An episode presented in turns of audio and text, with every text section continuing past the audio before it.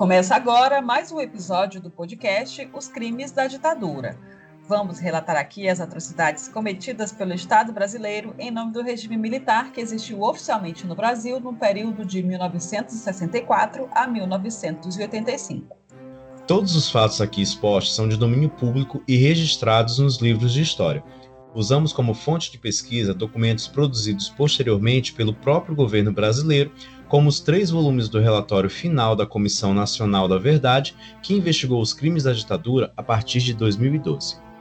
Também consultamos documentos do Arquivo Nacional, além de reportagens e matérias garimpadas no acervo dos veículos de imprensa da época e o dossiê dos mortos e desaparecidos políticos produzido pela Comissão de Familiares das Vítimas. Hello! Como é que estão? Gisele falando aqui de São Luís. Eu queria saber como é que estão os meus amigos podcasters, tudo ok?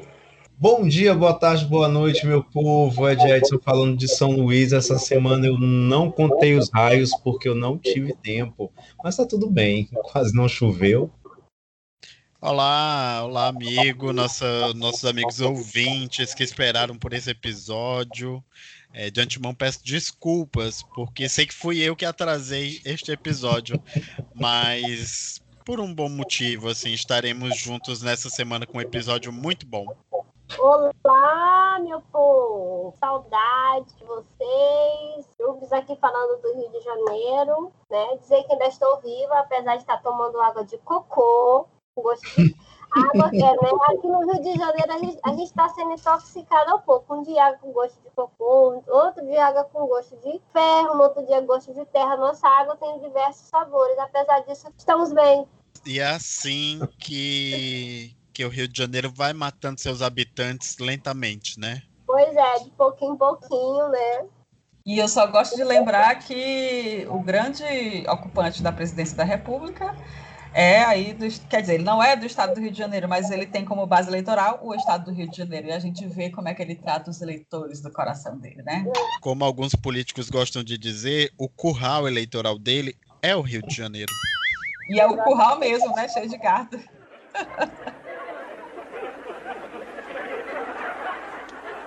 Me lembrou mais uma vez o, a Revolução dos Bichos. É Napoleão ele. É, não, amigo. Napoleão é muito inteligente para ser ele. Ah, hum, tem que, tem que é verdade. muito feijão. É verdade. Para ser Napoleão, pra, pra ele ainda vai. Ficar perto de Napoleão. Napoleão. Não, é verdade, é verdade. Me perdoe, Napoleão. Apesar de você ser um crápula, esse moço aí consegue ser pior e muito menos inteligente. Por falar gente, em tortura, a gente observa, desculpa, é, Alanzito, mas a gente observa como ele fica longe do Napoleão justamente agora que saíram as notícias, inclusive saiu uma ordem expressa do STF para que haja a realização da CPI da pandemia, né? E ele ficou totalmente louco, sem saber o que fazer, saltando impropérios para todos os lados. O Napoleão jamais faria isso. Não, é centrado Napoleão. Gente, para quem não sabe, Napoleão é, um, é o um dos personagens principais, né, se não o principal, de A Revolução dos Bichos de George Orwell, que eu dei como, como dica de leitura da semana do episódio passado tá? Leiam lá, é muito bom. Por falar em tortura, por conta de um comentário desse, de comparar Napoleão com Birubiru, você teria que passar uma semana ajoelhado no milho. Não, depois dessa comparação que eu fiz, gente, eu mereço passar essa semana ajoelhado no milho, aceito, tá bom? É, mas não foi exatamente o que eu quis dizer, por favor. Era, era por outro lado. Nesse livro que você está lendo, A Revolução, tem algum jumento fazendo revolução? Pode ser que você na esteja ver... referindo a isso, não? Não, não. Na verdade, tem um jumento, sim. Na, na, na, A gente vai contar a história da Revolução dos Bichos aqui todinha agora. Tem... Suspende o podcast. Suspende o podcast. Suspende o podcast, que a gente vai falar agora de A Revolução dos Bichos. Tem um jumento, sim, Jubes, e é o animal que menos se envolve na, na, na, revolução em si, porque ele, ele não acredita muito em nada, ele fica muito na dele. Lembra bastante o Brett, né, e o analfabeto político. Mas voltando Exato. ao podcast, né? Vamos, que e tal? deixando o livro para, para depois, o, A Revolução dos Bichos, leiam, viu? É muito bom.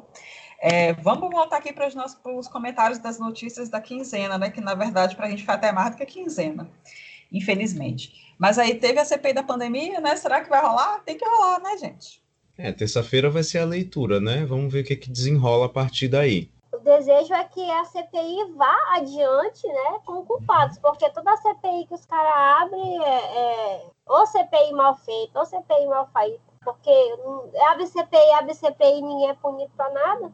É, a CPI puder... da fake news não deu em nada, né, até não agora. Não deu em nada, não deu em nada. Se eu, se eu puder escolher no final dessa CPI, eu quero é, tomate seco com rúcula, por favor. Que pena, né, gente? Que pena. Mas eu espero que vá para frente, porque o Biruliro ficou realmente muito indignado. e a coisa. gente sabe que quando ele sente, né, quando o negócio aperta, ele, ele fica desse jeitinho que ele tá aí. Lembra só o meme do Tino Marcos, né? Hein, Galvão? Sentiu. Sentiu. é isso mesmo, sentiu. E a outra notícia da semana que a gente tem é a morte do, do Henri, né? A gente tendo aí mais um caso do pais envolvidos em um assassinato do próprio filho, né? Tá no caso da Isabela Nardoni, e o pai estava envolvido, e agora a gente tem o caso do Henri que a mãe está envolvida, né? né? É bom dar nome pro seu Jairinho, porque ele é uma pessoa Exatamente. conhecida. E, e aí eu ia chegar nesse ponto, né? Que temos a mãe, né? E do outro lado, o doutor, né? Doutor com todas as aspas possíveis, né, Jairinho? Não, Jubis, eu quero que tu fale que ele tem ligações com milicianos. Sim, é isso é... que precisa ser dito. Eu vou chegar porque, porque o pai dele, né, é totalmente envolvido com essas coisas. Aí... E ele provavelmente também, né? Exatamente, ia chegar nesse ponto. Aí como é que ele chegou na, na política? Você vai ver o pai dele. O miliciano, já houve investigação contra o pai, e, e foi aí, coordenador de campanha de Bolsonaro contra Bolsonaro, né? Do lado do Bolsonaro, a favor da família tradicional brasileira, né? Olha aí, olha isso, a família tradicional brasileira. Tradicional brasileira, é, é, a gente às vezes fala e as pessoas é, renegam que é a seguinte, a mãe do Henri era uma, vamos colocar assim, uma professora. Em seis meses ela vai trabalhar junto com o doutor doutor Jairinho, né? Salário aí absurdo, acho que sem, é. sem ter que trabalhar um dia, né? Na verdade, aí, Jubes, concurso, é, na verdade, Jubes, o que eu li na, no El País, acho que no jornal o Globo também, é que ela não era funcionária do gabinete dele. Ela era funcionária, óbvio, né, que foi conseguido por ele, mas era da Procuradoria Geral do município. É um cargo político, óbvio. Então, é um cargo é, é político.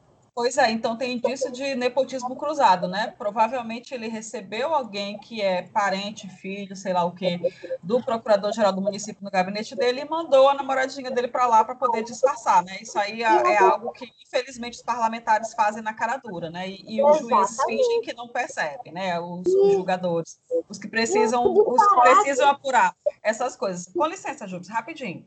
E aí o que acontece? Lá na Procuradoria Geral do município é que ela ganha esses 16.500 reais de salário.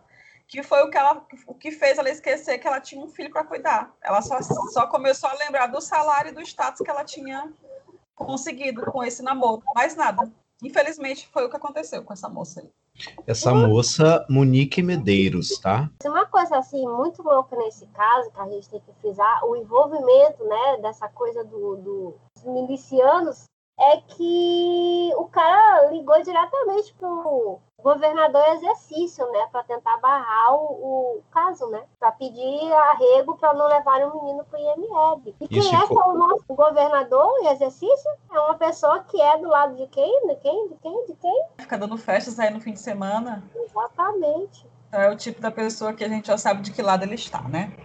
É, mas por lembrar que a gente está em pandemia, né, gente? Essa semana a gente teve aí a segunda dose da vacina para várias pessoas queridas do meu coração, né? Teve a Dilma, teve o Chico Buarque, né? Que, se Deus quiser, vão viver muito tempo e que essa pandemia não vai atingi-los de forma alguma. Vão continuar dando alegrias para o brasileiro.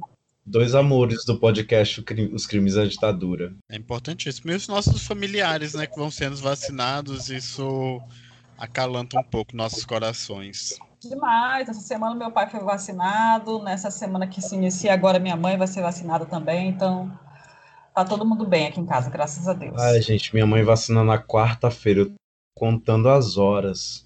Queria mandar um beijo para minha avó, pro meu avô, Dona Maria, seu Josué, lá em Beberibe, que foram vacinados. Muito obrigado. Viva o SUS, né, gente?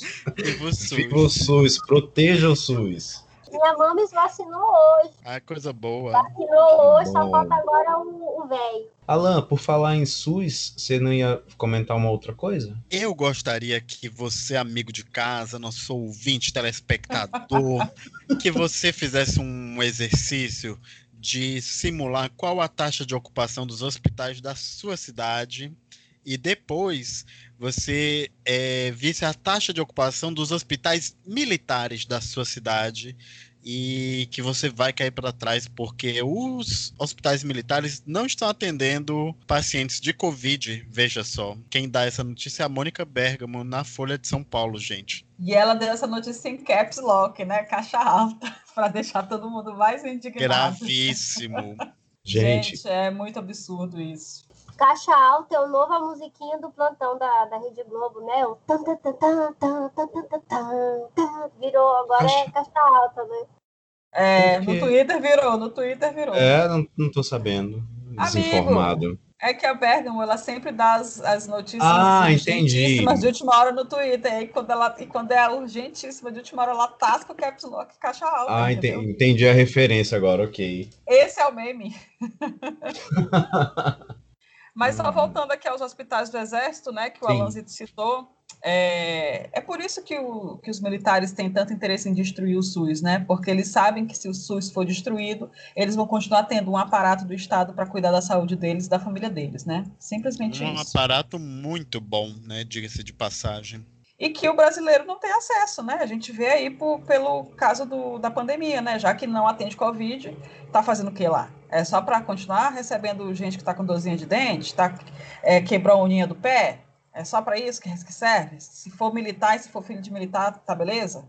Foda, né, gente? Pelo amor de Deus. Abram esses hospitais, sejam dignos. É isso que a gente pode dizer para eles. Sim, e aí você tem o Hospital dos Militares e você tem para a grande população um sistema único de saúde que hoje está trabalhando muito no seu limite. Os profissionais estressados, as UTIs lotadas não é bom nem para os pacientes, nem para os profissionais. É, é um fardo pesado. Se não tivéssemos o SUS, nós estaríamos ainda piores. Vocês viram que a Anvisa disse que só vai aprovar Sputnik se eles mandarem uma missão para a Rússia. Como assim, gente? Não vi, não. Eles querem viajar, eles não querem provar vacina, tá óbvio isso, né? Ai, ai. É Putin muita vai- o. Putin vai ficar putinho se souber de uma coisa dessa. Ele não vai Eles deixar querem- o povo entrar, ele não vai deixar ninguém entrar lá, gente. Eles querem fazer. Não, é, teve uma. gente. Tem um jornalista americano da CBN, CB CBS, que ele foi numa missão para a fábrica da Rússia, ele investigou muita coisa, ele achou assim muito complicado, não achou muito transparente, mas ele foi conhecer uma, uma fábrica e ao final da matéria ele se vacinou com a Sputnik. Ou seja, Queria cadê? criar casa. É, queria Qual- criar casa. Pode isso, Arnaldo? Poder não pode, né? Né? E aí a gente vai para a discussão do, da vacinação privada, né? Que é simplesmente a, a, a oficialidade do fura-fila, né? Por que, que um pobre vai ser vacinado se um rico pode ser vacinado na frente dele, né? É literalmente isso que essa lei, que foi infelizmente aprovada no, na Câmara, quer fazer, né? E eu gostaria de aproveitar este ensejo para declarar que minhas homenagens à falsa enfermeira que tacou soro nas veias do- dos desgraçados dos empresários. Ícone Essa mulher é uma visionária. Ela não era nem enfermeira, nem a vacina era verdadeira. Enganou os empresários ricos. Esse foi maravilhoso, gente. Deixa eu dizer uma coisa pra vocês, não precisa nem entrar na, na coisa não, mas assim, tinha uma mulher que ela visionou o lockdown aqui em Fortaleza uns dois anos atrás, que era a mulher do cadeado. Ela saiu no, no centro da cidade com cola bonder, super bonder, colando os cadeados das lojas no centro da cidade. Aí quando o povo chegava para abrir as lojas de manhã no outro dia, ficava a fila de gente do lado de fora, não conseguia entrar porque os bichos estavam tudo colados com cola super Ai, gente, meu país Ceará é maravilhoso. Que, e por que, que ela fez isso, gente? Depois foi, foi alegado que ela sofreu de insanidade mental, né? Mas já era uma pessoa pregando o lockdown. É, vocês lembram do, do rapaz que veio do futuro? O haitiano que apareceu Sim. lá pro Bolsonaro, né? Quem sabe não seja aí do mesmo mundo paralelo, né? A gente aqui não sabe. Ai, gente, eu não tô sabendo dessa história do haitiano, não. Nossa, o haitiano disse Bolsonaro acabou. Ele falou isso na cara do Bolsonaro. Na cara do Bolsonaro. Você não é mais. Bolsonaro acabou para você. E o Bolsonaro, que? Que? Como assim? Só, só um parênteses, também não precisa entrar, por favor. Mas essa semana, vocês sabem que vocês me ensinaram mais uma coisa. Muito obrigado. Né? E eu já pude, no dia seguinte, por acaso, é, participar de uma discussão com uma visão mais é, holística, digamos assim, do, dos fatos, né? Quando eu entrei em determinado local, as pessoas estavam justamente comemorando a, a compra da vacina por empresas privadas, né? O então, projeto, eu, né? Isso, o projeto. E aí eu ouvi e aí todo mundo comemorando e olharam para mim esperando que eu dissesse, pô, que bacana, legal. Aí eu falei exatamente o contrário. Muito obrigado, viu? Porque eu poderia ser uma dessas pessoas que lê é, uma notícia que aparentemente é boa, que superficialmente é, é uma coisa que a gente entende que iria ajudar, mas quando a gente aprofunda um pouco, a gente percebe o que tem de errado ali, naquela superfície bonita. Então, é a casquinha de banana que o governo vive botando na vida do brasileiro, né? Exatamente. Precisamos ter muito cuidado, porque até uma pessoa que tem aqui, ó, essa galera toda para dar suporte, tava meio que caindo nessa, né? Mas vocês foram muito rápidos e muito certeiros. Muito obrigado. Já disseminei. Depois dessa, deste depoimento tão belo, a gente pode até partir para o nosso 18 episódio? Vamos! É, mas mesmo vamos. que quando a gente demora a gravar, a gente fica cheio de assunto. As É. Então é. vamos partir para o nosso episódio 18. Partiu? Vamos, Partiu. vamos. Vamos todos. Episódio 18. Botando a cara no sol. Ou largar o osso, jamais. No episódio anterior, conhecemos a história da Guerrilha do Caparaó, uma tentativa de resistência armada ao regime militar organizada por militares expulsos das Forças Armadas. Também apresentamos o relato de morte de Milton Soares de Castro, morto na prisão após a captura dos guerrilheiros. No episódio de hoje, vamos apresentar os fatos mais relevantes ocorridos no ano de 1967 e que foram relevantes para os movimentos de resistência à ditadura no Brasil. Também teremos os relatos de morte do servidor público Lucindo Costa, desaparecido no Paraná, do vice-prefeito caçado da cidade de Natal, Luiz Gonzaga dos Santos, morto em Recife, e do alfaiate Inocêncio Pereira Alves, morto na Bahia. Vamos aos fatos. O ano de 67 começou surpreendente. Já sabemos, desde o episódio anterior, que no início de abril o Brasil espantou-se com a presença de guerrilheiros flagrados na Serra do Caparaó. Mas teve muito mais naquele ano. Foi quando passou a valer a lei de imprensa, que amordaçou as redações de jornais e revistas e as emissoras de rádio e televisão com a censura prévia, o que significava que nada ia para o ar ou era publicado sem que passasse pelas mãos de agentes federais. Lembrando que a grande maioria da imprensa já era alinhada aos interesses do governo militar desde 64 e só publicava o que interessava a ditadura.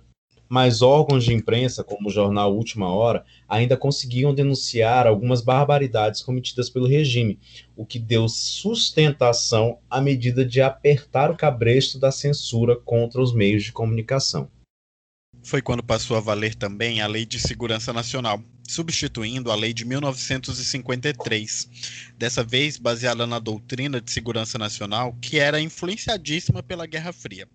Essa doutrina era guiada por uma lógica política bipolar, que colocava como inimigos os países capitalistas e comunistas. Ela defendia um projeto de país excessivamente patriota, voltado a um modelo de desenvolvimento baseado na industrialização e alinhado ideologicamente aos Estados Unidos. Se ainda tivesse Trump, se ainda tivesse Trump, olhe só nisso aqui, nesse, nesse recorte, lei de segurança nacional, patriotas, países capitalistas e comunistas, menino, dá um caldo de Brasil desses últimos dois anos. É porque, na verdade, o Bolsonaro parece que ele quer recriar aquele clima, né?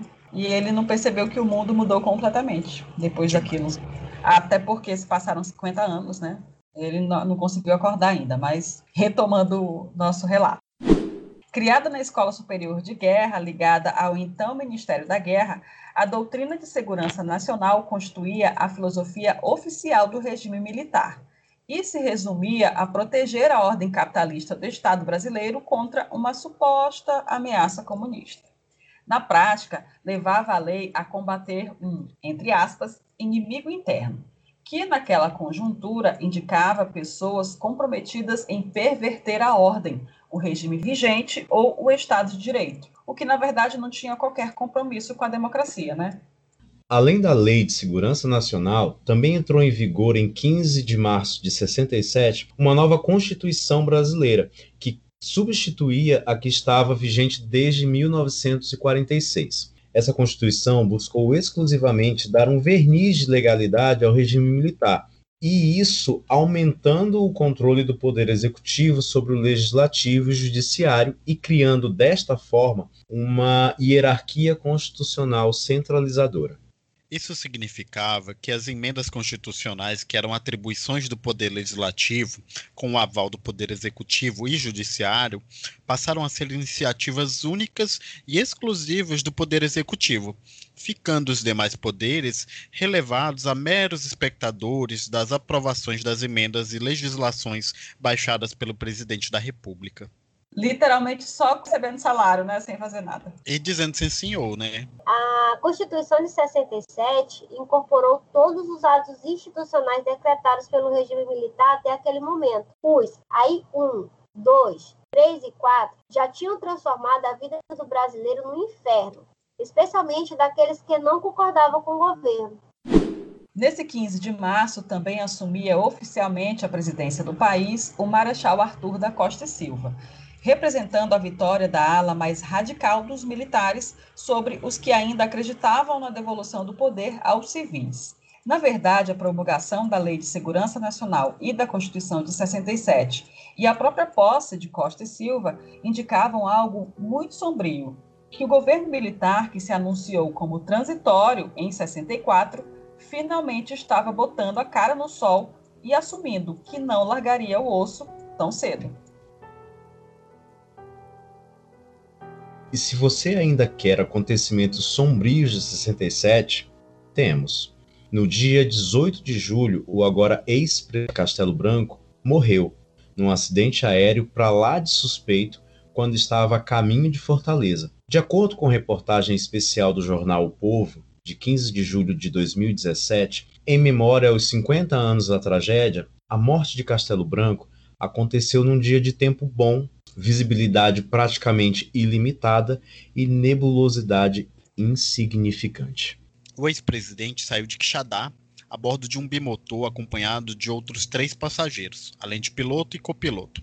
Após 40 minutos de voo, já se aproximando do aeroporto de Fortaleza, a aeronave civil, cedida pelo governador do estado do Ceará, foi subitamente atingida por um caça da Força Aérea Brasileira, batendo com precisão cirúrgica com a ponta da asa esquerda na região traseira do bimotor, arrancando parte de sua cauda. Do choque até o solo, a queda durou cerca de um minuto e meio, com o avião descendo em parafuso e matando todos os passageiros, com exceção do copiloto. Curiosamente, o caça da FAB, que bateu no avião que trazia Castelo Branco, retornou ao aeroporto após o choque, onde pousou normalmente. É, as investigações realizadas na época apontaram como causa da colisão um choque acidental. Mas depois de relatarmos tantos absurdos vistos nos inquéritos militares da ditadura, fica difícil acreditar que não foi uma conspiração. Então, há muitas vertentes é, de, de conspiração, vou, vou falar nesse que é meu local de, de fala, porque é o presidente cearense e, e essa pessoa Falou que vos fala, fala fala do Ceará, apesar de que eu não gostaria que esse tivesse sido o presidente cearense, e nem nessas condições, né? Mas, enfim, é o único que temos né, como presidente cearense. É o que tem para 64. É o que tem para 64. Eu diria que a escolha do, do Castelo Branco era um nome bom para essa proposta de que era para se ter um transitória, né, que era para um negócio passageiro, e, e ele perdeu essa quebra de braço para os militares ligados ao Arthur da Costa e Silva. A vertente da história que diz que foi uma uma conspiração, ela alega isso, que quando ele chegasse de Fortaleza, ele chegasse em Fortaleza, ele teria muito a dizer sobre como tinha sido essa quebra de braço, né? Sobre os militares não, não, não quererem largar o osso. Fico dito pelo não dito porque ele nunca pôde abrir a boca, né? Mortos não falam, não é mesmo?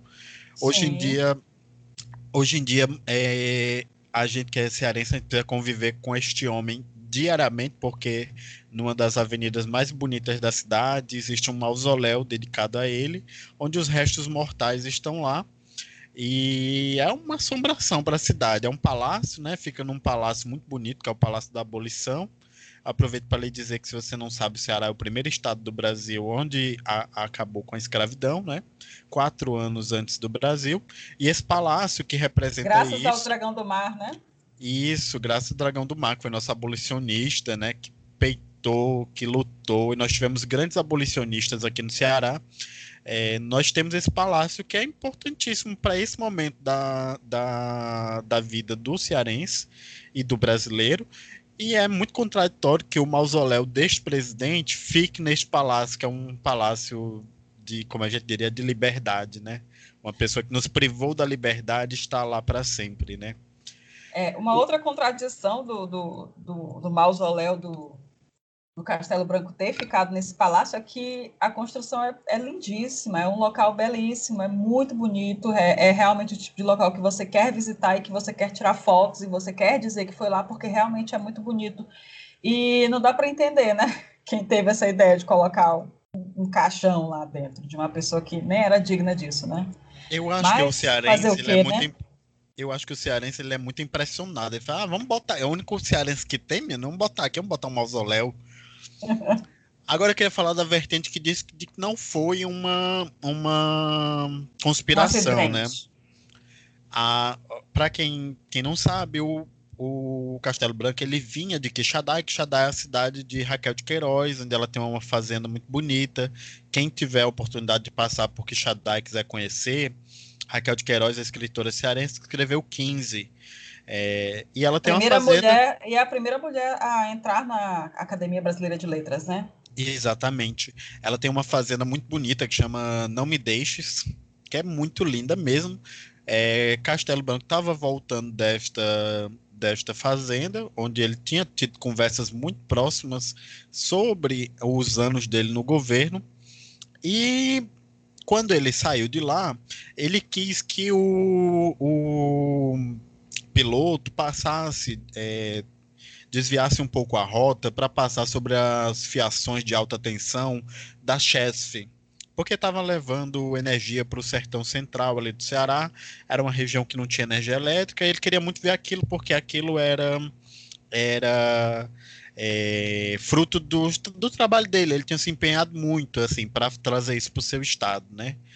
E de forma que a, o choque, né, com, com o caça do, da Força Aérea aconteceu ali. E aí você disse que não tinha como prever, porque não, o, o, o caça tinha que saber que ele ia desviar, que o piloto não queria e que ainda assim ele ia passar pela, pelas os fios de alta tensão da Chesf. Então fica isso, é uma história muito confusa. É, como as pessoas morreram e, e, os militares nunca quiseram investigar a fundo, é, tem essa questão maior. Peço desculpa por ter me estendido, mas porque é um assunto que eu conheço. Perdão. Mas ficou ainda a dúvida, né? Foi morte morrida ou morte matada? E a gente sabe muito bem que políticos, juiz, ministros, ministros do Supremo, quando cai um avião, menino, candidato à presidência, é um, é um enredo conhecido do brasileiro. É, né? Vivemos isso aí recentemente, infelizmente. Mas a morte que marcou profundamente os movimentos de esquerda que tentavam resistir à ditadura militar em 67 foi a de Ernesto Rafael Guevara de la Serna, o Che Guevara capturado e morto nas selvas sul-americanas enquanto tentava implantar uma revolução socialista na Bolívia. Foi triste. É uma morte emblemática, né?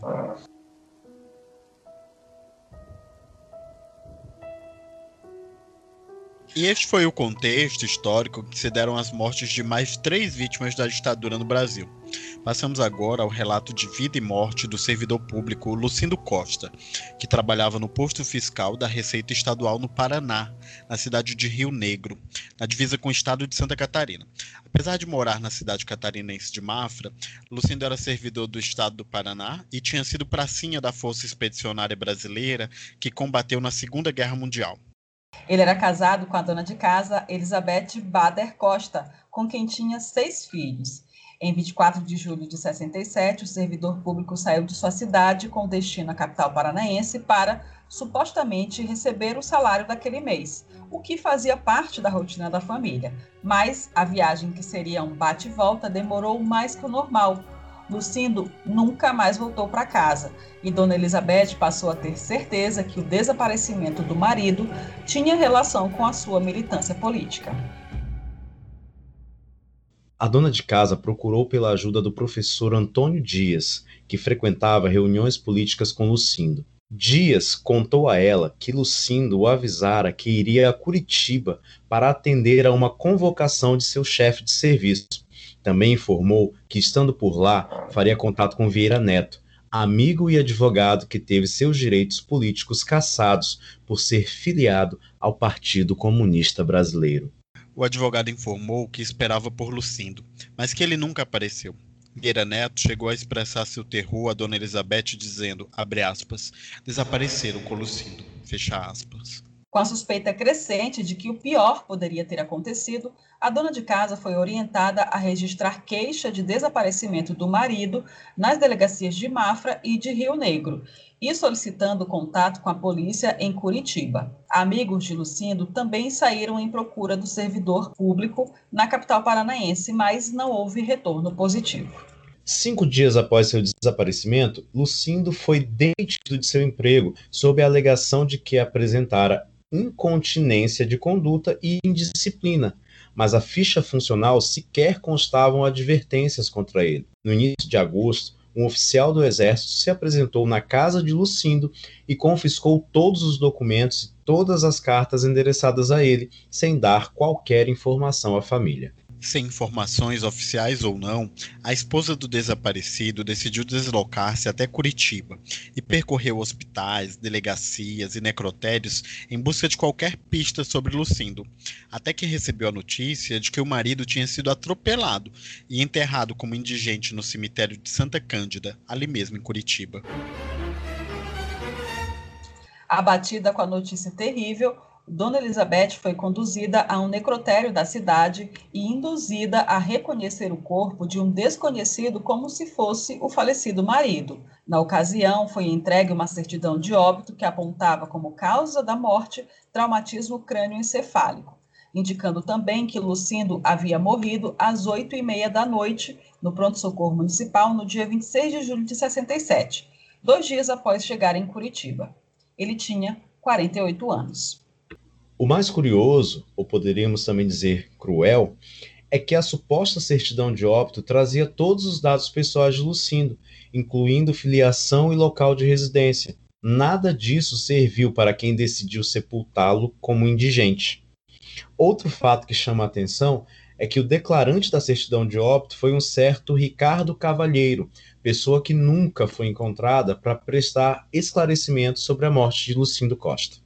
Foi assim que Dona Elizabeth se viu com seis filhos menores, com idades entre 2 e 16 anos, e nenhuma perspectiva sobre como poderia criá-los sozinha. Penalizados com a situação da agora viúva, colegas do posto fiscal onde Lucindo trabalhava ofereceram a ela o trabalho de zeladora do local, trabalho que ela cumpriu até sua velhice, já que até a pensão de viúva foi negado a ela. Aqui novamente a gente vê a, a forma como os caras trabalhavam, né? Eles criavam realmente todo um, um, um esquema, né, para matarem as pessoas e, e ficar como se fossem acidentes, né? todos os documentos e, como sempre, pessoas que não, não, não, não existem assinando, é corpo que não é da pessoa, é a pessoa com todos os dados sendo enterrada como indigente, é pessoa que quando vai presa tem todos os dados e não, não comunica com a família, né? A gente, a gente vai, vai repetindo, né? Os casos vão. São casos novos, mas a forma como eles trabalham sempre é a mesma forma. O modus operandi é o mesmo, né? É, e a gente percebe que vai ficando mais sofisticado, né? Porque antes eles diziam que, que a pessoa se matou, antes que, dizia que, que caiu, escorregou, bateu a cabeça, agora já, já, já chama para uma reunião com o chefe, já, já chama alguém que, que ninguém conhece para declarar seu declarante da certidão de óbito, quer dizer, pessoas que não podem ser investigadas, pessoas que não podem ser localizadas, porque era o que eles queriam, né? Que que as pessoas que iam contra a ditadura, tipo, sumissem do mapa e ninguém procurasse por elas, né? Mas quem foi este homem para receber tratamento tão desumano das forças da repressão? Lucindo era natural de Sergipe, de onde saiu muito cedo em busca de trabalho. Voltou do combate na Itália muito ferido, com cicatrizes que o marcaram para sempre. Casou-se com Elizabeth Bader no interior de São Paulo e logo depois foi trabalhar no interior do Paraná já como classificador da Secretaria de Agricultura do Estado.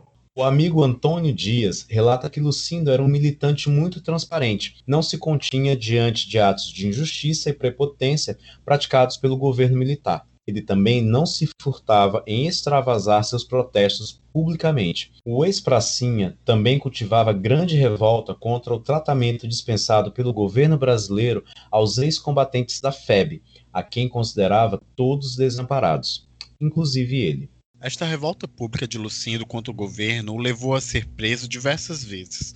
Segundo consta em ficha do DOPS do Paraná, foi detido pela primeira vez em 1955, por supostamente ter tentado matar um homem. Mas o documento ainda informa que o detido, abre aspas, vive pregando suas ideias comunistas, num verdadeiro assinte às autoridades, fecha aspas nem faria sentido ele ser preso pelo DOPS depois de tentar matar um homem, já que o DOPS já era a polícia política naquela época. Pois é, assim percebemos que falsas alegações para a prisão sempre fizeram parte da estratégia do DOPS, antes mesmo da ditadura. Mas, retomando o relato, Lucindo voltou a ser preso em maio de 64, ano do golpe, sob a acusação de integrar atividades subversivas quando morava na cidade paranaense de Centenário do Sul. Após 20 dias de prisão e tortura, foi libertado e pediu transferência do trabalho para a cidade de Porto União, depois Rio Negro e, por último, mudou-se para Mafra. Lucindo voltou a ser preso em todas essas localidades, mas sempre conseguia ser libertado com a ajuda dos companheiros de militância, até surgir a cilada que o levou a Curitiba em julho de 67, tirando-o do convívio da família e dos amigos. Diante das investigações realizadas pela Comissão Nacional da Verdade, concluiu-se que Lucindo Costa foi vítima de desaparecimento, morte e ocultação de cadáver no contexto da ditadura militar. Antes disso, em 2006, a Comissão de Mortos e Desaparecidos Políticos do Ministério da Justiça reconheceu a responsabilidade do Estado brasileiro pela morte do servidor público. Em 2009, a Comissão de Anistia reconheceu Lucindo como um anistiado político pós-mortem e sua família pôde enfim receber a reparação a que tinha direito. Em 1995, a Prefeitura de Criciúma, em Santa Catarina, inaugurou a Praça da Resistência Democrática, como homenagem a Lucindo e outros sete catarinenses que também desapareceram durante a ditadura militar. Apesar de tudo isso, a família de Lucindo Costa nunca teve acesso à localização de seus verdadeiros restos mortais. Triste, né? Muito triste, gente. Passamos agora ao segundo relato deste episódio sobre a vida e morte de Luiz Gonzaga dos Santos, mais uma vítima da ditadura, morto em Recife após ser preso no Rio de Janeiro. Luiz Gonzaga era vice-prefeito de Natal por ocasião do golpe de 64 e teve seu mandato cassado nos primeiros dias de regime militar, sob a alegação de que ele era um, entre aspas, elemento comunista. Luiz Gonzaga foi oficial militar e, após entrar na reserva, passou a trabalhar como fiscal da Previdência Social. Documentos confidenciais encontrados nos arquivos públicos de Pernambuco e do Rio de Janeiro indicam que ele integrava grupos de militância política e que Luiz Gonzaga era monitorado pelos órgãos de segurança desde 1948. Aí o pessoal vem chorar, né? Se rasgar? Com aquele, eu não admito, não deixo o Facebook copiar meus dados, gente. pessoal acha que, que textinho Facebook, né, né, a gente está sendo vigiado pelo Google, pelo Facebook, né? Imagina ser monitorado pelos órgãos de segurança desde 1948. E sendo que essa vigilância poderia levar você à morte, né? Como é o caso. Então, filhos, agradeço que quem monitora vocês é só o Google e o Facebook. É verdade. Eu adoro ser monitorado por eles. Desculpa, Ajuda. Adoro, eu acho ridículo. Ai, o Facebook tá te monitorando, o Instagram tá te. Deixa, deixa. Melhor do que esse povo aí vendo a vida da gente para matar a gente depois, porque a gente falou uma coisa. A gente é perigoso porque fala, sou perigoso mesmo, vou falar e pronto. Fora Bolsonaro. Fora! E durante a pesquisa, apesar de encontrar muitos documentos, a maioria deles praticamente ilegível, nós não conseguimos ter qualquer certeza sobre o tipo de militância política que Luiz Gonzaga exercia em Natal. Mas durante o processo de impeachment que ele e o prefeito Luiz Inácio Maranhão sofreram nos primeiros dias de regime militar, as alegações apresentadas contra ele é de que se tratava, abre aspas, de um político ligado às hostes esquerdistas e ao presidente João Goulart. Fecha aspas. O que já dá para concluir que ele apoiava o trabalhismo, as reformas de base, né, propostas por Jango, inclusive a reforma agrária. Ah, é verdade, é verdade. No mesmo dia em que perdeu o mandato, Luiz Gonzaga, o prefeito Luiz Inácio Maranhão e diversos outros políticos foram presos por ordem do Exército. Há um relato bastante duro prestado pela esposa da vítima, Maria de Lourdes Barbalho dos Santos, com quem ele teve dois filhos, em que ela revela que Luiz permaneceu preso durante sete meses em um quartel do Exército, onde foi barbaramente torturado. Após a prisão do agora ex-vice-prefeito de Natal, a casa da família foi invadida por membros das forças de segurança, supostamente em busca de documentos que incriminassem Luiz Gonzaga. A esposa e os filhos da vítima também sofreram com o corte do salário de fiscal da Previdência que Luiz Gonzaga recebia, ficando completamente sem renda e passaram a ser hostilizados pela comunidade, já que eram todos apontados como comunistas. Esse relato lembra muito que a gente vive na atualidade, né? Que a gente não pode falar nada contra o governo que a gente aparece alguém é comunista, né? Só que assim, eu acho interessante é que eles usam o comunista, né, como equivalente a um palavrão, né? Não tem a mínima ideia do que é comunismo ou do que é ser um comunista. Justamente porque comunismo antes, né, na época da ditadura, e as pessoas, né, ditas lá como comunista, era como se a pessoa fosse um monstro. Chamar a pessoa de comunista era equivalente a chamar a pessoa ah, é assassina, estupradora, é bandida, né? Uma pessoa comunista. Era a lógica bipolar, né? Exatamente. A lógica bipolar do mundo dividida em mundo em, em países capitalistas e países comunistas. Esses dias a minha mãe me contou que uma amiga dela esses dias não, perdão, foi na época das eleições aqui. A minha mãe contou que uma amiga dela chegou para ela e falou assim: "Ai, a gente não pode votar nesse candidato". A minha mãe, por quê? Porque ele é comunista. E ela falou, assim, ela, minha mãe contando, ela baixou o tom assim para falar assim, ele é comunista. Sabe, como se fosse assim, ah, ninguém pode ouvir a gente falando. E aí, minha mãe que tem, já a gente conversa um pouco sobre isso, né? Ela vê a gente gravando e ela falou assim: tá, mas o governador também. Nosso país comunista, Maranhão. Exatamente. Enfim, mas é, é, justamente sobre isso aí que a Ju estava falando, né? As pessoas têm, é, essas pessoas mais antigas, elas ainda têm essa noção de que, meu Deus, ele é comunista. É que a gente tem que lembrar que, mesmo ainda com essa é, política que era governamental, né, que você tinha um norte norteador da, da política do governo, que era anticomunista. A filosofia do governo, né? É, a filosofia do governo. A gente tinha uma propaganda anticomunista muito forte na TV, nos jornais, na igreja. A pessoa ia na missa, aí era aquele sermão, é, os cartazes de, de guerra. Nossa, era um escarcel. E as propagandas eram pesadas, era de que os comunistas comiam criancinhas e que eram ateus e que eram. Então, isso cria um, um ranço, né, de, de quem se considera não comunista, né? A pessoa às vezes nem sabe de fato o que, que é o diferencial que é o capitalismo do comunismo. Assim, se perguntar para ela, ela não sabia dizer, mas ela associa nitidamente que o comunismo era uma coisa ruim. E, e medo, né? Além do ranço. É, e na verdade a gente percebe que pelo menos há uns quatro anos o Brasil está totalmente mergulhado nesse discurso, né? Você entra no YouTube e você vê logo um monte de gente falando coisas completamente sem sentido sobre comunismo e sobre Che Guevara e sobre Lula e etc.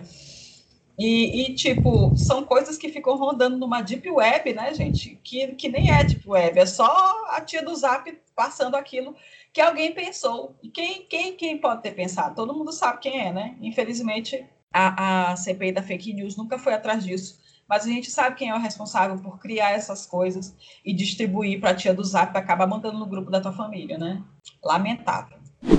Mas a perseguição executada pelos órgãos de segurança foi ainda pior que o julgamento social a casa da família voltou a ser invadida pelo exército, que insistia em afirmar que o político estava na posse de armas que seriam usadas em ataques orquestrados pela esquerda contra o governo.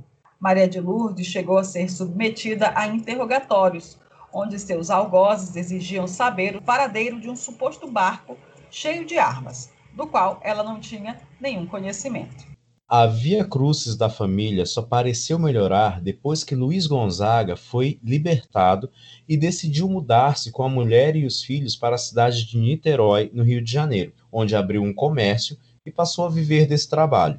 Ainda segundo Maria de Lourdes, nessa época, o marido enfrentou transtornos como depressão, provavelmente pela tortura física e psicológica que enfrentou durante o cárcere em Natal. Apesar da depressão, Luiz Gonzaga não deixou de interessar-se por política e tentava acompanhar as notícias de resistência ao governo militar. A aparente tranquilidade durou até agosto de 67, quando uma nova ordem de prisão contra a vítima foi expedida, onde militares alegavam que uma carta interceptada apontava o envolvimento dele com novas atividades subversivas.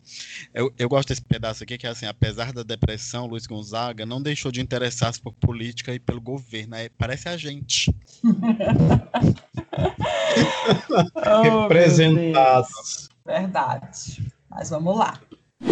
Luiz Gonzaga não apresentou resistência à prisão e foi levado para o quartel do Exército no bairro de Neves, em Niterói.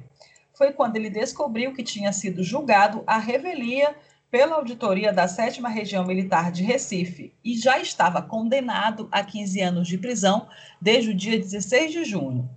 Apesar do susto, o sofrimento não foi pior, porque Gonzaga conseguia receber visitas da família com regularidade. Até que um dia, a família foi surpreendida com a notícia de que Luiz Gonzaga havia sido transferido para Recife a fim de assinar um indulto penal que supostamente seria concedido a todos os presos políticos. Dois dias depois da estranha boa notícia, no dia 13 de setembro de 67, os familiares dele receberam outra notícia mais surpreendente ainda.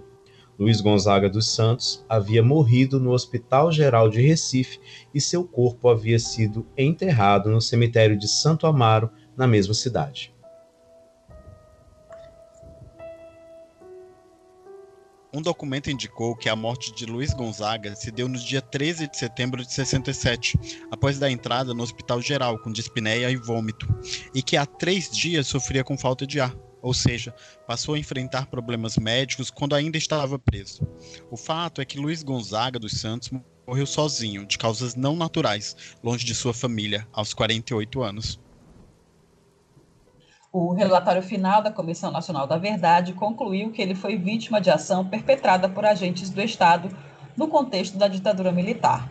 Em decisão de abril de 97, quase 30 anos após estes acontecimentos, a Comissão de Mortos e Desaparecidos Políticos do Ministério da Justiça reconheceu a responsabilidade do Estado pela morte de Luiz Gonzaga e sua família recebeu a reparação devida.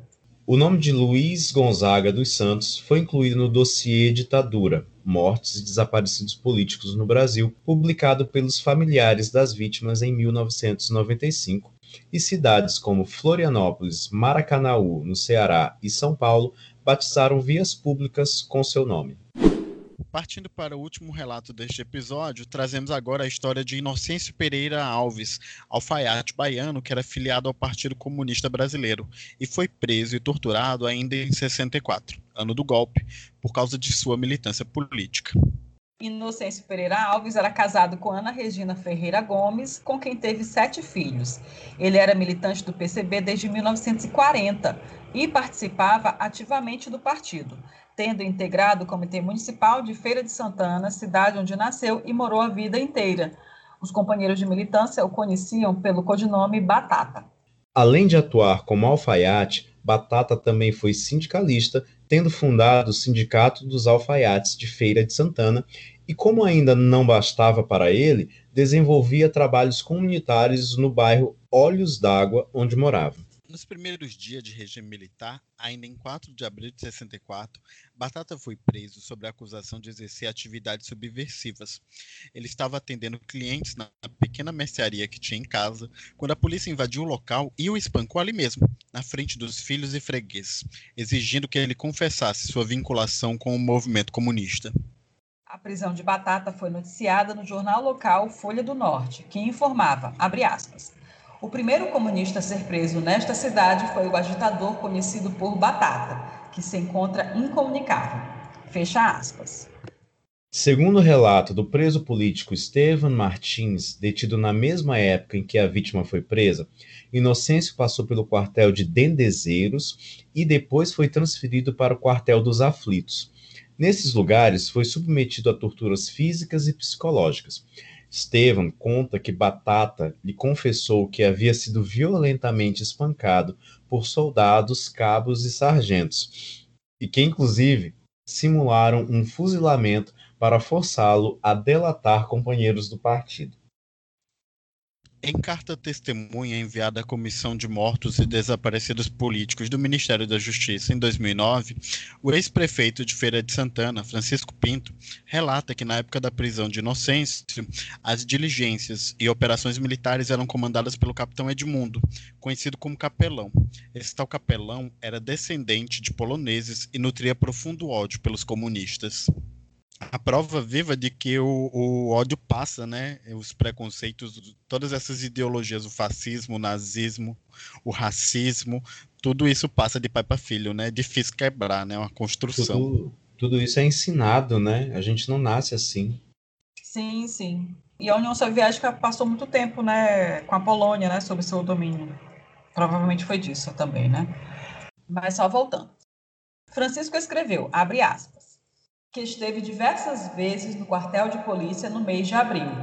As informações sobre torturas praticadas contra Batata eram deprimentes. Nos intervalos das sessões de tortura, era colocado de joelhos, sem poder se deitar durante a noite, sob pena de recomeçar as violências. Fecha aspas. Aos 64 anos, Batata foi levado para um presídio de Salvador, onde permaneceu preso por tempo indeterminado. De acordo com o relato de Luiz Raimundo, companheiro de militância do alfaiate, a tortura e os maus tratos na prisão acabaram com a saúde de Inocêncio. O Batata passou nada mais que dois anos e três meses preso, o que valeu por 100 anos de prisão, pela forma brutal como foi tratado. Por último, ficou internado no Hospital Santo Antônio por um período de quase cinco meses. Fecha aspas. Os cinco meses que Batata passou internado após sua libertação, entre aspas, foram infernais para ele. Tanto que ele acabou falecendo ali mesmo, apesar dos cuidados, no dia 18 de março de 67. A certidão de óbito dele indica como causa da morte arteriosclerose generalizada, insuficiência aórtica, aneurisma aórtico e ventricular e pericardite. Em parecer médico encaminhado à comissão do Ministério da Justiça, o médico perito Dr. Alfredo Boa Sorte Júnior contribuiu para a compreensão de que a morte de Inocêncio tinha relação com as torturas a que foi submetido. Segundo o médico, a morte da vítima teve como causa principal seu estado de depressão psíquica e física, levando à debilidade, infecção e exacerbação do quadro cardíaco agravado com a idade e as condições de atendimento em instalações precárias. Apesar dos fortes testemunhos da prisão, maus tratos e péssimas condições de saúde da vítima ao sair da detenção, os órgãos oficiais da Bahia não têm qualquer documento que oficialize a prisão e o martírio de Inocêncio. A Comissão de Mortos e Desaparecidos também solicitou as fichas de internação no Hospital de Santo Antônio, mas não foi possível localizá-las porque na época ele era mantido pelo trabalho de voluntários, de modo que não se notificava a entrada e saída de pacientes, conforme informa o ofício encaminhado pela instituição ao Ministério de Justiça. É uma coisa que a gente tem visto desde os nossos primeiros relatos até esse agora é a dificuldade em obter documentos, né? Documentos que comprovem que a pessoa foi presa, que a pessoa sofreu, que a pessoa morreu, documentos hospitalares, tudo isso é, são documentos que, que, que ou, ou, não existem, ou se existiram, foram né, destruídos. E, e aí a pessoa, além de passar pela perda de um ente querido, de uma forma sofrida, né? De passar dias e dias e dias de sofrimento, tanto a pessoa que está à espera quanto a pessoa que está presa, ainda tem a dificuldade de obter documentos, né, para que ela tenha a, a verdade na mão, a conclusão, né, de que a pessoa foi assassinada, de que a pessoa sofreu, né? Para garantir o direito de pelo menos dizer, ó, a pessoa, ela foi vítima, realmente. De fato, parece assim que a morte ela não se encerra com, com a morte física, né? A, a família carrega esse martírio. O Estado é quem é quem fornece essas provas, porque elas são a, em tese, autos públicos, né? Um boletim de ocorrência, uma declaração médica, um, uma, uma certidão, uma de, certidão óbito. de óbito, né? Então, assim, a pessoa fica à mercê do Estado, fica à mercê para conseguir uma indenização, para conseguir sepultar o corpo, para reconhecer o corpo. Então, assim, é uma morte que ela. Para encontrar o corpo, né? Para encontrar. E quando não encontra, né, como é o caso até hoje de muitas famílias, o luto ele não é encerrado porque você não tem um corpo, né? A conclusão final foi de que Inocêncio Pereira Alves, o Batata, morreu em decorrência de ação perpetrada por agentes do Estado brasileiro, em contexto de sistemáticas violações de direitos humanos promovidas pela ditadura militar. O, o caso do Batata é bem triste, né? Porque é um senhor ele já era um idoso, né? Ele morreu com 67 anos. Ele foi preso em 64, com 64 anos, então, se ele morreu em 67, ele já era um idoso mesmo, né, gente? É muito louco isso pensar que a ditadura prendia senhores de idade porque eles eram comunistas. É muito louco isso. E a gente começou o episódio comemorando as vacinas dos nossos senhores, né? E a gente vê que são pessoas iguais a essas pessoas que a gente estava comemorando que vão ser vacinadas ou que foram vacinadas. O Batata era um dos nossos senhorzinhos, né? Que a gente queria cuidar. Sim, meu pai tem 67 anos, eu acho muito louco isso que, que se pegue um senhor dessa idade e leve para a prisão e que se torture por ele configurar supostamente uma ameaça para a sociedade. É, é, totalmente descabido. Não consigo, não consigo fazer isso entrar na minha cabeça de maneira Ainda, simples, né? Ainda bem. Peça a DJ Gilda, nossa DJ que é o, o xodó de Codó, de Tutóia, do Maranhão todinho, para que bote aqui o nosso, a fala do Ulisses Guimarães, que a gente fala veemente que nós temos ódio à ditadura. Roda, DJ. Traidor da Constituição é traidor da pátria. Conhecemos. Traidor da Constituição é traidor da pátria. Conhecemos o caminho maldito. Rasgar a Constituição. Trancar as portas do parlamento garrotear a liberdade, mandar os patriotas para a cadeia, o exílio e o cemitério.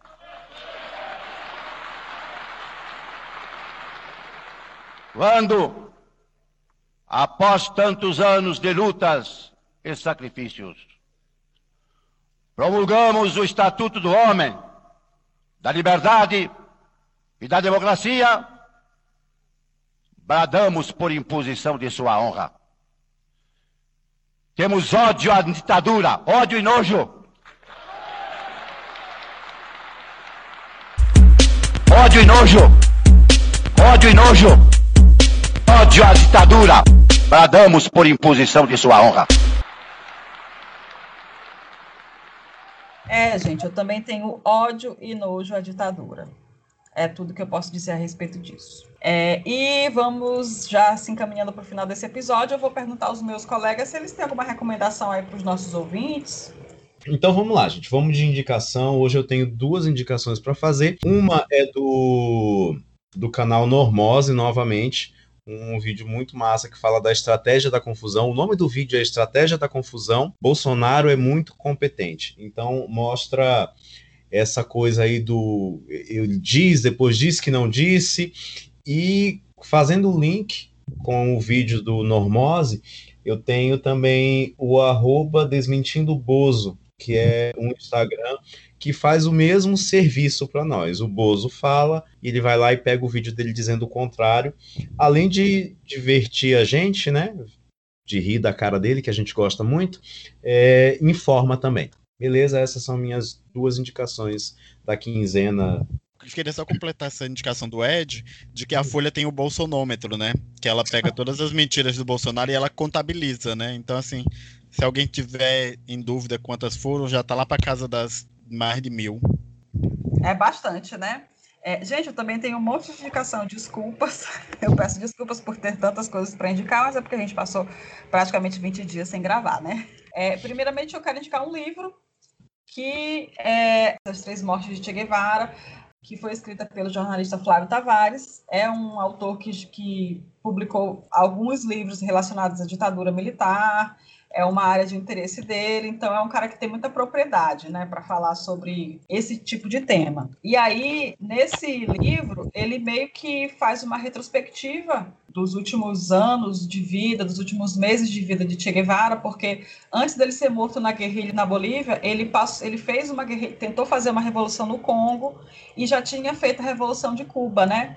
Então ele entende, né, na, na, na, né, na tese dele, ele morreu três vezes, né, antes de morrer. Ele morreu lá em Cuba, ele morreu em, no Congo e ele morreu também na Bolívia. É, é um livro bem legal, é um livro bastante verdadeiro, assim, você vê que, que, que o autor tem paixão por aquele tema e ele faz um, um, um relato bem, bem emotivo, né? Comove bastante para quem, quem lê e para quem entende o que de fato Che Guevara representou aí para as novas gerações. Ele é um ícone até hoje, né? Tem quem odeie, tem e mais só que tem quem ame mais, muito mais, né? Então eu acho que isso que importa. Então eu recomendo. Flávio Tavares, As Três Mortes de Che Guevara. Você acha lá na Amazon tanto o, o livro, livro, livro normal, livro físico, quanto a versão Kindle, né? Que é a versão que eu, que eu acompanhei. É, eu tenho mais duas, duas indicações. Desculpa, gente, por tantas indicações. É, a próxima indicação é o filme Diários de Motocicleta, né, de Walter Salles Júnior, né, ah, que é, que é um desculpa. filme... o meu microfone tá aberto, eu não aguentei. Ah, gente, que lindo. Ah, ajuda, continua. Pois Perdão. é, que é um filme hum. que foi indicado ao Oscar, né? Ele recebeu, inclusive, eu acho que o Oscar de melhor canção, porque ele é um filme que fala muito sobre a formação política do Che, né? né? Aliás, mais do que a formação política, ele fala da formação humana que o, que o Ernesto Guevara de la Serna teve, né? Porque ele foi um cara que pegou uma motocicleta velha é, e saiu com um amigo viajando pela América Latina, né? Ele saiu da Argentina e foi por passou por aldeias indígenas, ele passou por, por comunidades muito pobres, ele viu a pobreza verdadeira que existia no, no, no nosso continente, né? E foi literalmente isso que o fez querer largar a medicina, porque ele era, ele, ele foi médico, né? Ele foi um cara que se formou em medicina e conseguiu exercê-la por algum tempo, justamente atendendo essas comunidades pobres, né? E foi essa viagem que transformou a vida dele, a visão de mundo dele foi transformada por essa viagem. E é muito legal a gente poder acompanhar isso num filme que foi produzido por Hollywood, né? A gente fala muito que Hollywood só filma o que interessa a ela, né? Mas é, quando um, um cineasta brasileiro consegue quebrar esses paradigmas hollywoodianos e filmar uma história como essa, né, do Che Guevara, que é o cara da contracultura, o cara da contracultura americana, né, é, é realmente algo que é digno de você dar um tempinho para ir lá e assistir. É, eu assisti esse filme já algumas vezes. Hoje em dia ele não está em nenhuma plataforma é, de streaming, mas eu descobri por acaso que ele está no, no YouTube. Eu acho até que é uma versão legal. então, se vocês quiserem dar uma olhadinha lá, estejam à vontade. Tá bom? Eu queria pegar um gancho dessa tua fala do, do Che Guevara, quando fala assim do dele como médico, e lembrar desse período de pandemia que Cuba tem mandado médicos para vários países. Cuba mandou médico para a China, mandou médico para a Itália. Ah, nós no Brasil vivemos com médicos cubanos durante um bom tempo, né? E lembrar que com a revolução de Fidel, é, os médicos cubanos eram foi uma classe que fugiu para Miami, né? Foi embora para os Estados Unidos e Cuba ficou com pouquíssimos médicos, né? Toda essa herança da medicina comunitária de Cuba, ela se dá a partir do, do Che Guevara, que se viu com pouquíssimos médicos na cidade, poucos médicos ficaram no país, e aí ele instituiu esse modelo de aprendizado e de aplicação da saúde em comunidade. Então, formando médicos na comunidade onde as pessoas viviam. Ele conseguiu formar muito mais médicos e chegar a patamares incríveis de saúde pública. Que hoje você tem Cuba com a medicina que exporta médicos e faz vacinas e vacina seu povo. E é um país soberano, né? Apesar de tudo. Que homem! Meu crush. Que homem, é meu crush oh, também. É. Acho, que, acho que ele é o crush de toda mulher que tem uma cabeça meio esquerda, né? E, assim, uma coisa do, do Tchê que uh, eu assisti o seriado do Tchê, né? Mas hoje o seriado ele não está disponível em nenhuma plataforma também. Eu também não consegui encontrar no YouTube. E que fala de desde o comecinho, quando ele, né, ele começa ali na, na, vamos dizer, nas revoluções e tudo. E a primeira coisa que ele faz quando ele começa ali no, no, meio da revolução é que as pessoas chegam até ele por livre e espontânea vontade, né? Então a maioria das pessoas, assim como a gente teve aqui a luta contra a ditadura, a parte trabalhadora, né, o trabalhador do, do campo e tudo, quando eles chegam eles estão debilitados, eles estão com fome, ele cuida primeiro dos, das pessoas antes de integrar essas pessoas na luta com ele. E essas pessoas às vezes chegavam lá para pegar em arma, ele perguntava, diz que ele perguntava assim: "Você sabe pelo menos ler?" A pessoa não, ele não. Você vai primeiro vai aprender a ler para você saber por que que você está pegando nessa arma. Você precisa saber por que que você está lutando, para você ter certeza se você quer participar dessa luta. Então, para você ver que não era simples, não era um relé, não era um louco. Os caras tinham uma, uma cabeça cara uma tinha filosofia diferenciada, uma né? Uma filosofia diferenciada. Não era luta pela luta. Ele queria que o povo se envolvesse na luta, mas sabendo por que a pessoa estava lutando. E a pessoa, para lutar, ele tinha que ter, tinha que estar bem alimentado, tinha que estar bem de saúde, né? Então ele cuidava primeiro das pessoas até inserir as pessoas na, ali na, na, nas batalhas. Uma outra curiosidade que é bem interessante sobre o papel do Che Guevara na, na Revolução Cubana é que ele foi para o fronte né, de, de batalha, né, para a briga mesmo, para o pau a pau com, com o exército lá do Fulgêncio Batista, mas ele foi na condição de médico. Eles pegaram um navio velho lá, um barco velho, encheram de, de revolucionários para entrar lá na Baía dos Porcos, né? E tentar lutar ali com aquele exército. E ele foi na condição de médico, ele foi para ajudar os guerrilheiros que por acaso fossem feridos em, em campo de batalha. E o que acontece? É, o Fulgêncio Batista mandou um, um, um contingente de soldados tão enorme que eles foram praticamente massacrados, né? Os guerrilheiros que chegaram na Baía dos Porcos. E sobrou literalmente Fidel, o irmão Raul, e o Che Guevara e mais uma meia dúzia de guerrilheiros o resto praticamente todo foi dizimado. E aí é quando, de fato, o Che Guevara mostra a, a face dele de líder, de fato, de líder militar, porque ele literalmente liderou quem sobrou ali e conseguiu levar essas pessoas a conseguir entrar lá na, na, na Sierra Maestra, né, que, que foi onde eles conseguiram, de fato, fazer a guerrilha, né, a guerrilha que, que, que derrubou a ditadura cubana, do Fulgêncio Batista. Então, é um cara que, na hora do pega para capar, ele mostra que estou aqui, estou a postos, vou fazer o que é possível e, e, e, vou acontecer, né? Então, ele virou essa lenda, esse mito, ele virou esse cara é, é, revolucionário, esse comandante de, de, de exércitos militares ou paramilitares, justamente depois disso. Ele foi para cuidar de pessoas, como não era possível cuidar de pessoas, ele simplesmente virou um comandante militar. É um cara fantástico. Sou cadelinha do Che Guevara, viu? Assumo. Vocês já falaram tudo. Eu só queria dizer que eu fui no Malba, Museu de Arte Latino-Americana, lá em Buenos Aires. E eu tirei uma, eu fiz questão de tirar uma foto do lado do, do lado do quadro do Che Guevara. Eu não lembro quem é o autor. O autor me perdoe se você estiver vivo ou viva ainda. É, deve estar, tá, né? E eu perdi a foto. Gente, é, se, é... For, se, For, aquela fotografia famosíssima, né? Ela uhum. é, é, aquele que, que virou, é. acabou virando é. transformada, etc. Essa fotografia ela é, Pois é, ela é considerada a fotografia mais conhecida do mundo, assim, ela tem, fizeram aí umas pesquisas, enfim, essas coisas mercadológicas e concluíram que essa é a fotografia da cultura popular mais conhecida do mundo. Então, não vou dizer que, que o autor não precisa ser conhecido, mas ele mesmo chegou a dizer que, tipo, ele sabia que aquela imagem era muito maior do que o nome dele, né? Nossa, lindo. E, e, assim, perdi todos os Portinari, todos, mas a única que me, me dói é, é a do Che. Queria ter ainda. vou voltar lá para tirar foto com ele de novo. Volta, amigo. A Argentina é um lugar maravilhoso de visitar. Gente, desculpa, mas eu vou fazer a minha última recomendação, que na verdade a gente até já fez, né, lá na nossa postagem da semana, informando que não teríamos a nossa nosso episódio dessa, semana que passou. E aí eu indiquei lá o podcast Retrato Narrado, né, que é produzido pela Rádio Novelo.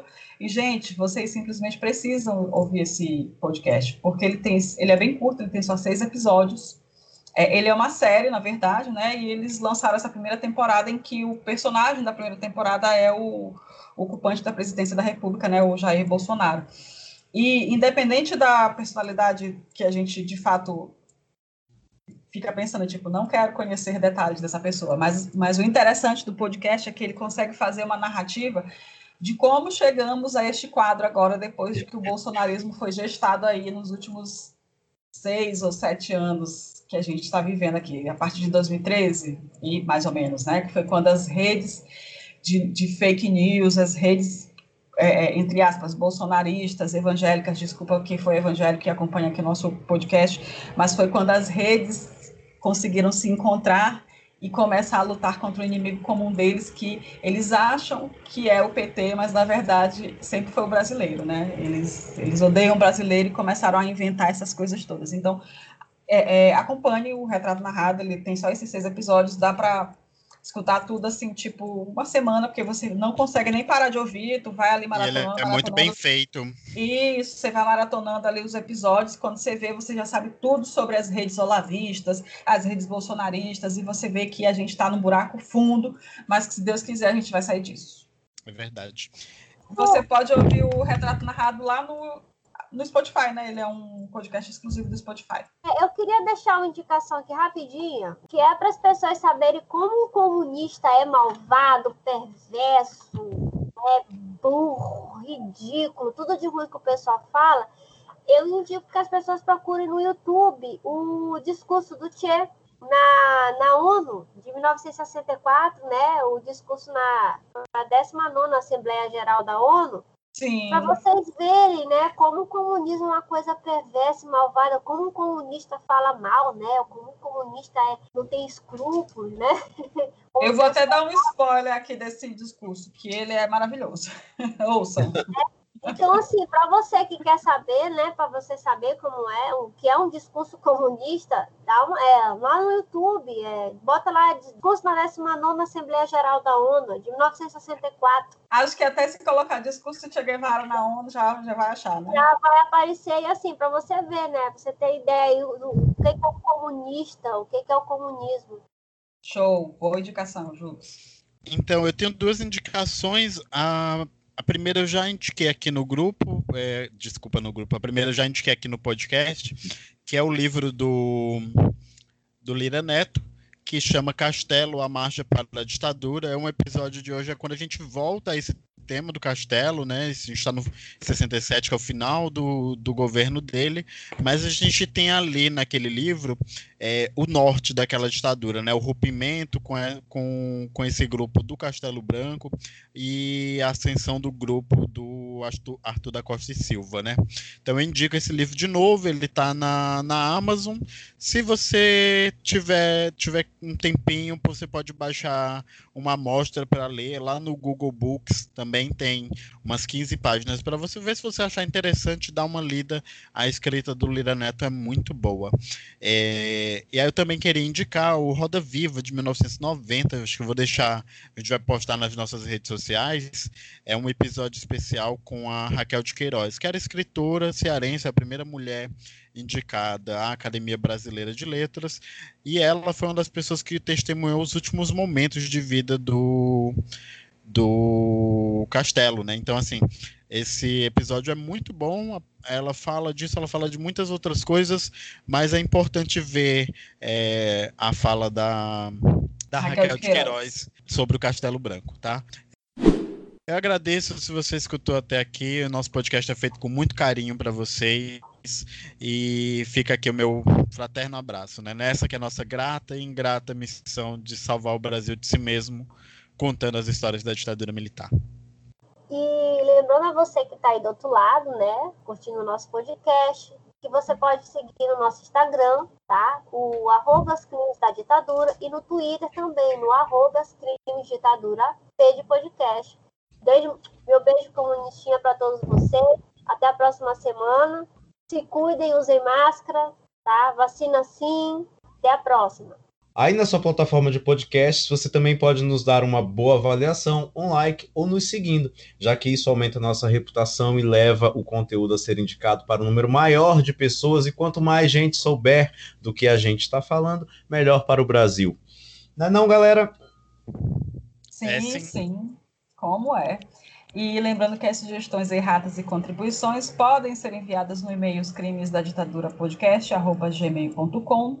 Eu quero agradecer também a todos que chegaram até aqui no finalzinho e quero agradecer também aos muitos ouvintes que têm nos mandado mensagens de incentivo para nós continuarmos este trabalho. Não se preocupem, gente, a gente vai continuar, tá? A gente adora receber mensagens, mas a gente vai continuar também, viu? A gente não vai parar. A gente tem muita história para contar ainda nesse podcast. Não, é não gente? É, Com sim, certeza. É, é isso, né? Isso, até daqui a uma quinzena. A próxima da próxima segunda-feira. Eu vou Beijos dizer com. até lá. Beijos, até a próxima.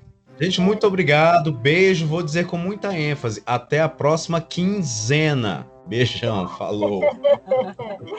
tchau. Beijo, tchau.